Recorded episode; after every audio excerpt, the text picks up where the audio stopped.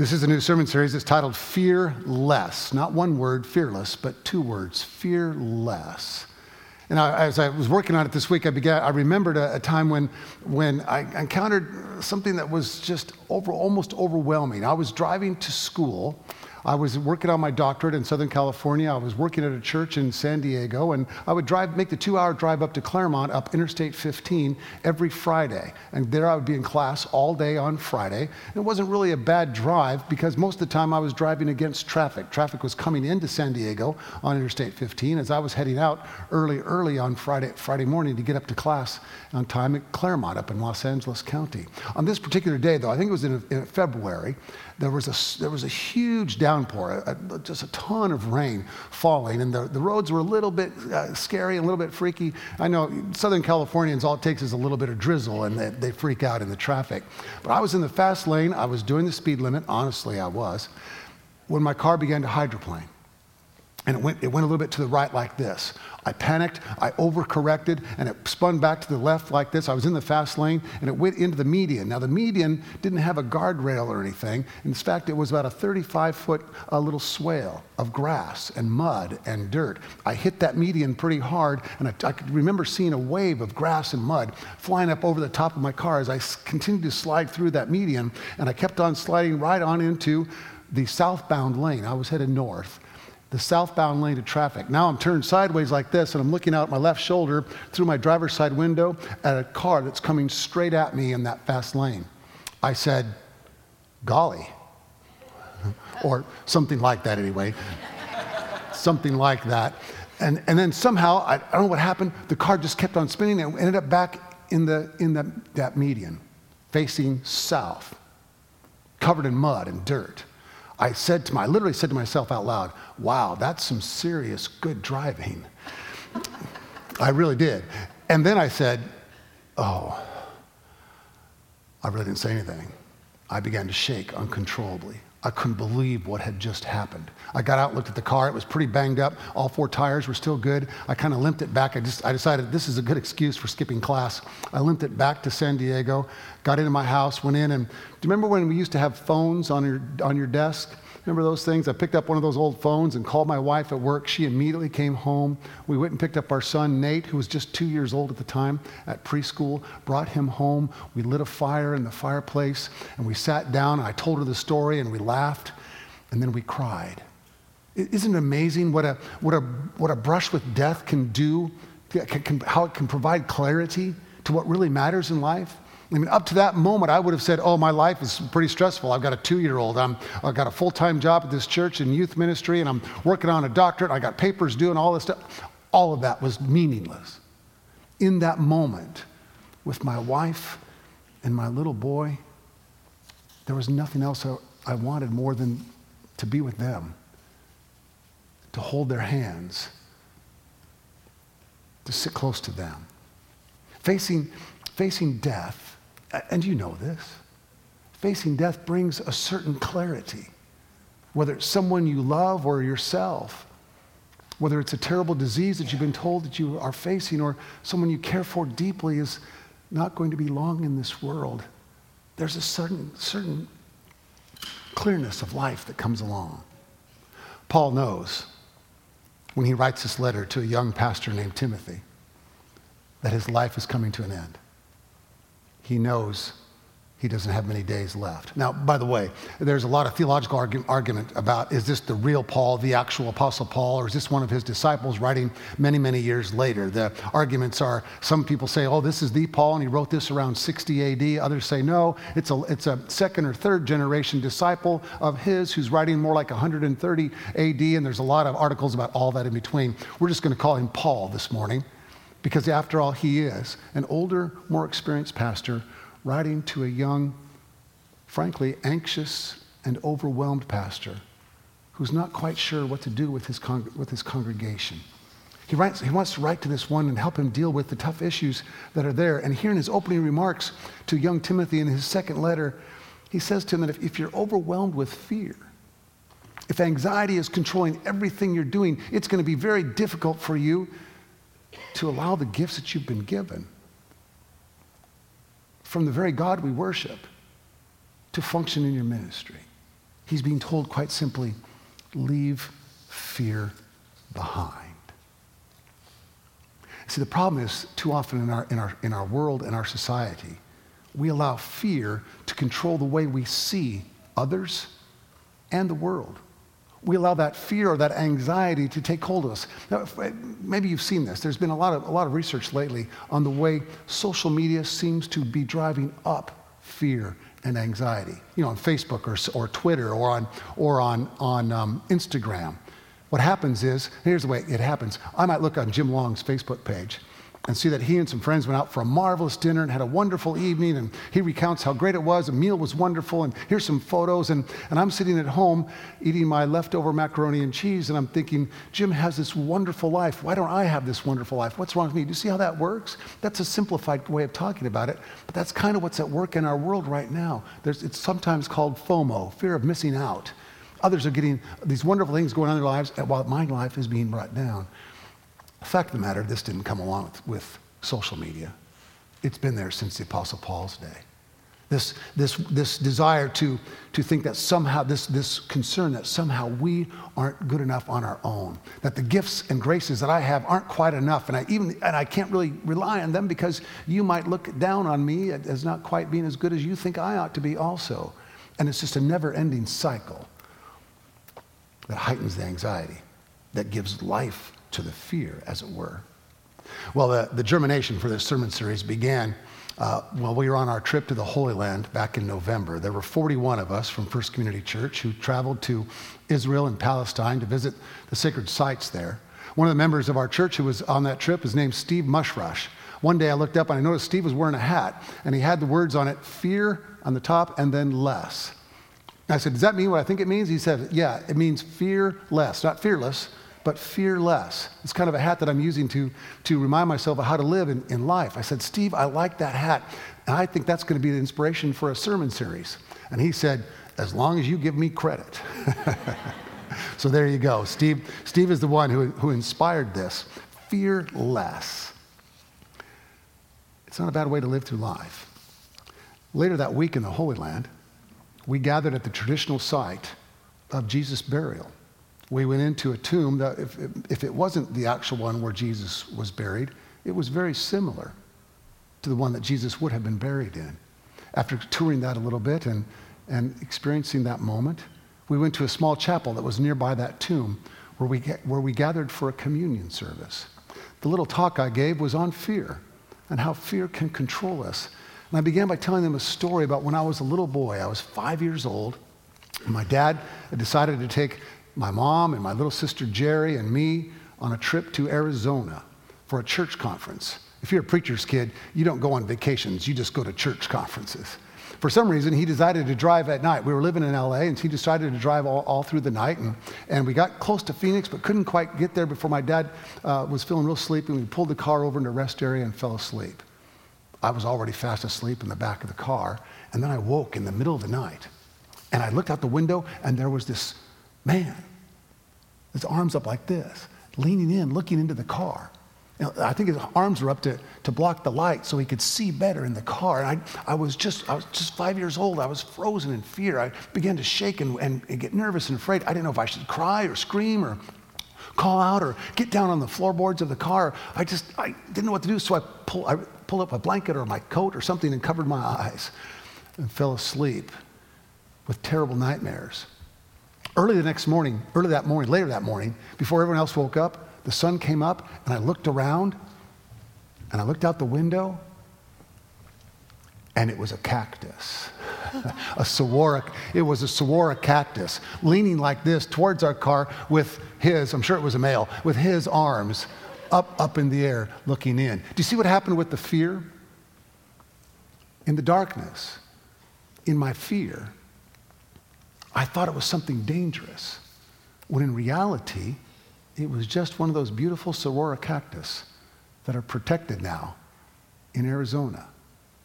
There's a, there's a text in John, John 3, where Jesus says, The light of God has come into the world, but some prefer the darkness. Sometimes we get attached to our fear. We get attached to our anxiety. We allow that, that, that darkness to cover the, the, the way the world really is because we're not quite sure what else to do. The light has come. And some prefer the darkness. Paul thanks God for Timothy, for the gifts that he's been given. And then he names it directly. We've not been given a spirit of fear a spirit of darkness. No, we've been given a spirit of power and love and self control, marvelous gifts that we can use to serve each other and to, to serve the world. And then he notes that he says to him, Timothy, you received faith from your grandmother and from your mother. By the way, when you hear those words, don't just let those float out there. That's a radical thing to say 2,000 years ago. For a man to acknowledge faith given by a woman, by his mother and his grandfather, that was an extremely radical thing, a beautiful thing, and still true today, maybe even just as radical today, to name that out loud. You've been given this faith by your, by your mother, your grandmother, you've been given this, these marvelous gifts by God. Isaiah wrote, uh, Leanne read this earlier. Isaiah wrote 500 years before Paul and Timothy Do not fear, for I've redeemed you. I have called you by name. To be redeemed is to be renewed, to be re empowered, to be forgiven, strengthened lifted up from a failure, sent back out into the world to serve again. Do you hear the beauty in these texts? When fear controls us, it's almost impossible to embrace the gifts we have and to be happy with who we already are. You see, accepting ourselves, though, sometimes is the most difficult thing we do.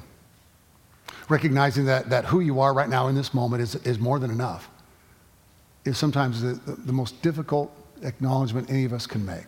There's, it seems like there's always somebody else who has better clothes or a better house or more education or better hair. For me, it's everyone has better hair. And we fail to move forward in the faith that God wants us to live. Brene Brown says that accepting ourselves and what we do have is an act of vulnerability and courage. Listen to her words. This is from Brene Brown.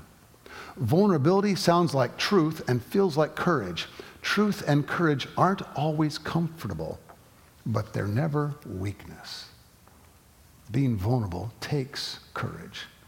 It takes the ability to step back and assess who we really are.